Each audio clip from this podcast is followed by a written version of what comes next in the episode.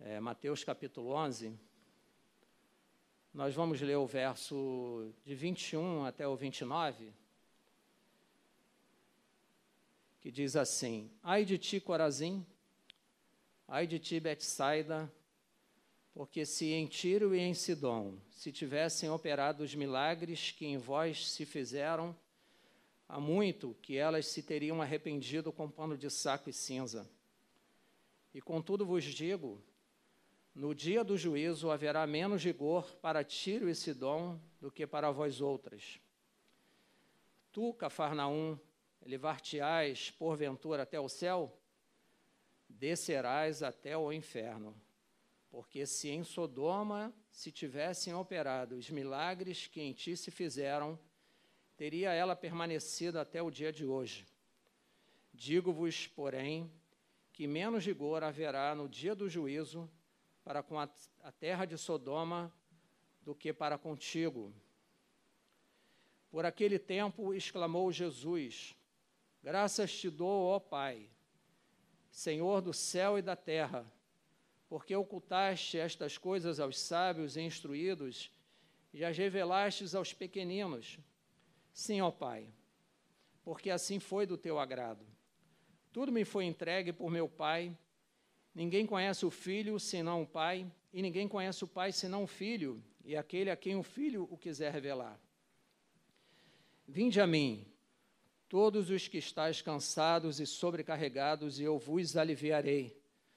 Tomai sobre vós o meu jugo, e aprendei de mim, porque sou manso e humilde de coração, e achareis descanso para a vossa alma porque o meu jugo é suave e o meu fardo é leve. É, como parte introdutória desse, dessa mensagem, queria destacar aqui que no versículo 21, quando nós lemos Ai de ti, Corazim, ai de ti, Betsaida, porque se em Tiro e em Sidom se tivessem operado os milagres que em vós se fizeram, há muito que elas teriam arrependido se arrependido com pano de saco e cinza. E contudo vos digo: no dia do juízo haverá menos rigor para Tiro e Sidom do que para vós outras. Esses quatro versículos, 21 a 27, de 21 a 24, né, 21, 22, 23, 24, 23 e 24 fala quase que a mesma coisa, né, praticamente a mesma coisa. A gente vê assim um retrato de Jesus, Jesus se mostrando como um juiz que repreende, porque ele é Deus, Jesus é Deus. E ele se apresenta aqui e faz menção a essas cidades porque ele realizou muitos milagres, grandes milagres. E a sua mensagem também, que foi promulgada e foi pregada nessas cidades, e Jesus ele faz aqui um alerta e, com juízo, né? O dia do juízo haverá menos rigor para você, para Tiro e que não, não foi operado tantos milagres aqui, assim, né? Como como haverá para vocês. Vocês terão um juízo maior de Deus. Então, Jesus aqui se apresentando como juiz que repreende. E no verso 25, a gente vê que Jesus ele se apresenta aqui, é um retrato de Jesus aqui como filho que se alegra. Quando a gente leu no texto, por aquele tempo, exclamou Jesus: Graças te dou, ó Pai, Senhor do céu e da terra, porque ocultaste estas coisas aos sábios e instruídos e as revelastes aos pequeninos. O Senhor, na sua inescrutável sabedoria, sua grande, imensa sabedoria, Ele é, se revelou aos pequeninos, não aos sábios entendidos. Interessante, né, irmãos? E Jesus aqui, ele ora com alegria, agradecendo ao Pai, graças te dou, Pai, porque tu te revelaste não aos grandes homens dessa terra, aos sábios entendidos, mas aos pequeninos. E no terceiro retrato de Jesus nesse texto, a gente vê no verso 27, quando diz assim: Tudo me foi entregue por meu Pai. Ninguém conhece o Filho senão o Pai, e ninguém conhece o Pai senão o Filho, e aquele a quem o Filho o quiser revelar. Aqui Jesus, ele se apresenta como Deus encarnado, o Deus que veio a esse mundo, abriu mão da sua majestade para nos revelar o Pai. Então, esses três pontos interessantes desse texto que eu queria destacar, e nós cantamos aqui sobre milagres, nós cantamos aqui sobre os feitos de Deus, os feitos do Senhor, que a gente não venha se apresentar diante do Senhor com a incredulidade do nosso coração. Né? Eu tenho certeza, assim, que por minha culpa, eu digo isso né, diante da, da igreja, por minha culpa, muitos milagres não acontecem neste lugar. Eu tenho certeza disso. E eu e me entristeço no meu coração e busco o Senhor e falo: Senhor, tem misericórdia de mim. Senhor, que eu não seja incrédulo, que eu não venha é, assim, reagir com indiferença diante da tua graça, do teu poder, da tua fidelidade, da tua majestade. E que isso seja né, de cada um de nós, irmãos. Que nós não estejamos indiferentes às coisas que Deus faz, daquilo que Ele pode realizar. Nós cantamos aqui: os cegos vêm, eu quero ver o cego ver. Eu quero ver não para curiosidade, não, porque eu sei que Deus pode fazer o cego ver. Eu quero ver o cego ver aqui neste lugar, e nós já vimos muitos milagres aqui, né, irmãos? Eu quero ver o cego ver, o coxo andar aqui, para eu poder glorificar o nome do Senhor, porque nesse momento eu não vou estar sendo um impedimento para o milagre de, do Senhor, de Jesus. Né? Eu não vou agir com indiferença e Ele vai manifestar a sua glória neste lugar. E também eu quero é, conhecer mais o Senhor Jesus, para que me revele a cada dia o Pai, que Ele se revele, que Ele se alegre comigo, que Ele se alegre com a minha vida. Irmãos, como me chama a atenção a vida de Jó, um homem que Deus deu o testemunho dele, deu testemunho a respeito da vida dele, foi o próprio Deus que testemunhou, não foi homem nenhum. Aliás, os seus amigos o arrasaram, né? Mas o próprio Deus testemunhou diante do maior inimigo das nossas almas. Testemunhou diante de Satanás: olha aí o meu servo, Jó. Tem visto ele? Então, irmãos, isso assim traz para a gente um desafio também, né? De nós nos apresentarmos diante do Senhor para que Ele possa se alegrar e que Ele possa nos revelar o Pai. E o último retrato de Jesus são os últimos textos, né? Os últimos versículos, que seria então o tema da pregação, né? Que a gente vê aqui Jesus como Deus redentor, né? como aquele que oferece descanso para as nossas almas. E os versos 28, 29 e 30, nós lemos assim: Vinde a mim, todos os que estáis cansados e sobrecarregados, e eu vos aliviarei. Tomai sobre vós o meu jugo e aprendei de mim, porque sou manso e humilde de coração, e achareis descanso para a vossa alma, porque o meu jugo é suave e o meu fardo é leve. Nós começamos o versículo 28 com uma com duas palavras, com três palavras, né? Jesus fazendo um convite. Vinde a mim. Ele é o único no universo que tem competência e poder para fazer esse convite. É o único. E ele não faz um convite a nós irmos ao culto, à igreja. a pertencemos a uma denominação, ele não faz um convite é, a qualquer outra coisa, mas ele faz um convite a ele mesmo. Vinde a mim. Vinde a mim é o convite de Jesus. E esse convite, é, a quarta palavra seria todos. Vinde a mim todos. É um convite que não tem distinção de ninguém. Não distingue nenhuma pessoa. Vinde a mim todos, todos, todos. E esse convite, ele fala mais. Todos quem? Todos vós, né? Todos vós que estáis cansados e sobrecarregados, e eu vos aliviarei. Sobrecarregados pelo pecado, sobrecarregados pelo peso do pecado. Esse é um convite de Jesus.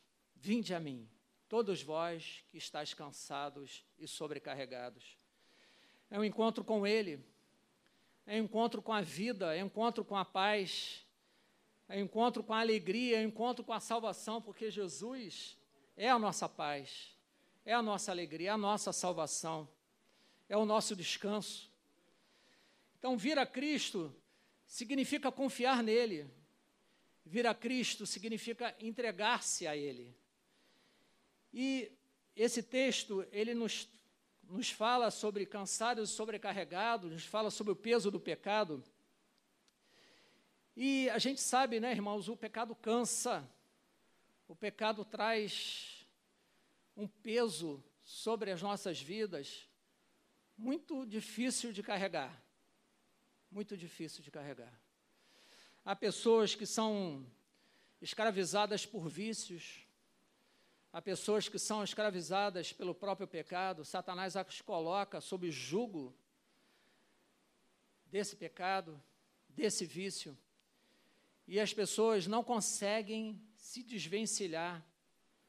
São vícios, te vícios terríveis, que traz um peso, não somente sobre a vida daquela pessoa, mas também toda a sua família e todas as, as pessoas à sua volta são afetadas. Eu não sei se todos viram aquele filme O Peregrino. Já viram? Algum, algumas pessoas viram. Existe uma cena naquele filme que o peregrino, o nome já diz, né? O peregrino, né? Ele vai caminhando, né? O filme é praticamente ele caminhando todo o filme, né? E existe uma cena nesse filme que ele se depara com a cruz e quando ele olha para a cruz, ao se deparar com a cruz, ele está com uma grande mochila, uma espécie de mochila como aquela mochila de alpinista, aquela mochila imensa, que simboliza o pecado, o peso do pecado, o fardo né, pesado. Ele, diante da cruz, simplesmente aquele fardo cai. E ele se vê livre daquele fardo. Ele glorifica a Deus. Ele louva a Deus por se ver livre daquele pecado. E assim é Jesus. Esse convite de Jesus é um convite à liberdade, né? Um convite a ficar, a sermos livres de todo o mal, né? E não, ser, não seria somente um, um alívio espiritual, irmãos. Às vezes o nosso cansaço não é pelo fardo do pecado, às vezes o nosso cansaço é um cansaço físico, às vezes é um cansaço mental, é um cansaço emocional, muitas vezes.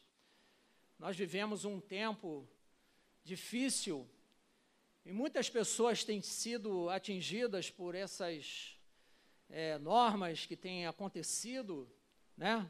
Não vamos questionar isso. Nós obedecemos, né? E cumprimos as normas estipuladas, mas elas têm causado é, depressão, têm causado problemas, males emocionais terríveis na vida de pessoas. As pessoas não podem conversar com outras pessoas somente por vídeo, né? Aquelas que podem virtualmente, mas existe também esse peso emocional, esse peso físico Mas Jesus também, é, lá em João, não precisa abrir, 14, 27, Jesus nos fala: Deixo-vos a paz. A minha paz vos dou. Não vou lá dou como o mundo a dar. Não se turbe o vosso coração, nem se atemorize. Esse Jesus que nos oferece, nos oferece a sua paz. E esse convite também, irmãos, vem seguido de uma exigência. Lá no verso 29, nós vemos assim: Tomai sobre vós o meu jugo. Tomai sobre vós o meu jugo nos leva a um relacionamento com Cristo, nos leva a não buscar somente os benefícios do Evangelho, as bênçãos de Deus que Ele tem preparado para cada um de nós, mas nos leva a um convite e uma exigência de Jesus a nós termos um relacionamento com Ele pessoal. E esse relacionamento, ele não vem de um ato, né? ele vem de um processo, de nós estarmos nos relacionando, relacionando a cada dia e todos os dias com o Senhor. E ele diz assim também no versículo, né? Tomai sobre vós o meu jugo e aprendei de mim. Tomai sobre vós o meu jugo. O jugo é uma canga, né? Que ele faz uma referência aqui, uma metáfora, mostrando aquela canga que era colocada nos bois para o arado, né? Para o trabalho no campo. É um jugo. E esse jugo de Jesus, apesar de ser um jugo, ele nos traz a liberdade. É uma escravidão de Cristo que nos traz a liberdade. O jugo de Jesus é o sinal dessa liberdade. Então, quanto mais escravos de Cristo nós somos, mais livres nós nos sentimos. É, é um paradoxo, né, irmãos? É completamente o contrário daquilo que a gente poderia imaginar ser escravo de Jesus. É nos tornarmos cada vez mais livres e nos sentirmos cada vez mais livres.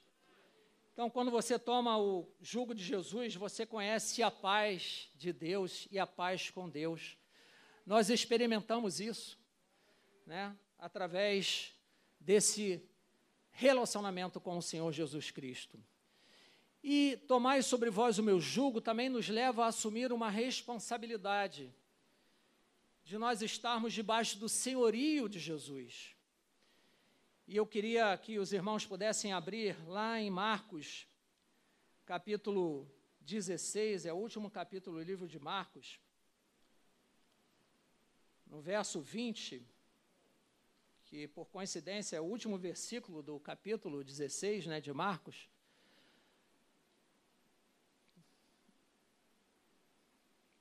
Nós vemos assim a palavra de Deus. E eles, tendo partido, pregaram em toda parte, cooperando com eles o Senhor e confirmando a palavra por meio de sinais que se seguiam. Então, esse convite de tomar sobre nós o jugo do Senhor Jesus é um convite também a um serviço. Nós estamos debaixo do senhorio de Cristo e podemos compartilhar com Ele o reino de Deus. E aqui no verso 20 que nós acabamos de ler, é, está destacado aqui que Jesus estava cooperando com eles, cooperando nesse ministério, cooperando na pregação do Evangelho. Senhor Jesus estava cooperando com os irmãos lá na entrega das quentinhas. O Senhor Jesus estava lá. O Senhor está aqui conosco também, cooperando conosco, enviando os seus anjos para te curar. E continuando a palavra, eu queria também destacar nesse versos, agora no verso, a segunda parte do verso 29, incluindo o verso 30, quando nós vemos aqui, quando Jesus ele nos faz um desafio ao aprendizado, né? Quando ele fala, porque aprendei de mim e aprendei de mim, porque sou manso e humilde de coração, e achareis descanso para a vossa alma, porque o meu jugo é suave e o meu fardo é leve. Quanto mais nós aprendemos de Jesus, irmãos, mais nós desfrutamos da sua paz. Quanto mais nós nos chegamos a Jesus, e olha que isso é pessoal, é cada um de nós. É, o pastor, ele não vai ser, ele pode ser usado por Deus para ser bênção na minha vida. Sim, e ele é bênção na minha vida, nas nossas vidas. Mas e ele não pode, ele não tem, ele não consegue, ele não tem poder para isso, me levar a um relacionamento pessoal com o Senhor Jesus. Somente eu e o Senhor Jesus podemos ter esse relacionamento. E o convite é feito para nós não somente aceitarmos esse convite de ir a Ele, né? de tomar sobre nós o jugo dele, que é suave e leve, mas esse convite também é de nós aprendermos com Ele. E quanto mais nós estamos na presença do Senhor, mais Ele se revela a nós. E essa intimidade nós devemos buscar, irmãos, cada um de nós, porque Ele se declara manso e humilde de coração. E mansidão, irmãos, mansidão, Jesus era manso e humilde. Mansidão não é sinal de fraqueza. Mansidão significa poder sob domínio. Todo-Poderoso do universo, Jesus Cristo, era homem manso sobre esta terra. Manso. Ele tinha o seu poder controlado. Ele poderia, irmãos, ter é, dado ordem aos seus anjos que viesse no momento que ele estava sendo escorraçado ali pelos homens, cuspido, esmurrado, ele poderia ter dado ordem aos seus anjos, venham anjos, miríade de anjos, um anjo só bastaria, mas ele poderia dar ordem aos seus anjos. E dizimava todos aqueles homens ali, toda a terra seria dizimada. Mas ele teve o seu poder sob domínio, né? Ele agiu com mansidão, e aqui nós vemos também que Jesus é humilde. Aprendermos como Jesus, ser manso e humilde de coração. E essa palavra humilde, humildade, tem um significado de baixo como o chão. Baixo como o chão. De nós nos curvarmos até os pés de alguém. Esse é o significado da palavra humilde. E Jesus, ele provou a sua humildade em vários momentos da sua vida, de ser manso e humilde de coração. Quando ele lavou os pés dos próprios discípulos, foi um sinal, um grande sinal de humildade. E um deles falou assim: Mas, Senhor, não lava o meu pé, eu que tenho que lavar os seus pés. E Jesus falou: Não, basta. Você não vai entender, né? Mas que espera um pouco. Deixa que isso seja, que aconteça. E o próprio discípulo, que era o, o apóstolo Pedro, né? Ele falou: Senhor, não somente os pés, mas lava tudo. Ele não entendeu, né? Me lava tudo, lava a cabeça, lava os pés, lava o corpo. Não, só basta os pés para que você seja limpo. Porque você já está sendo limpo pela palavra que eu tenho pregado. Então, a palavra do Senhor é uma palavra que limpa, que nos limpa, que nos purifica. Quanto mais nós aprendemos de Jesus, irmãos, como nós já falamos, mais nós descansamos nele.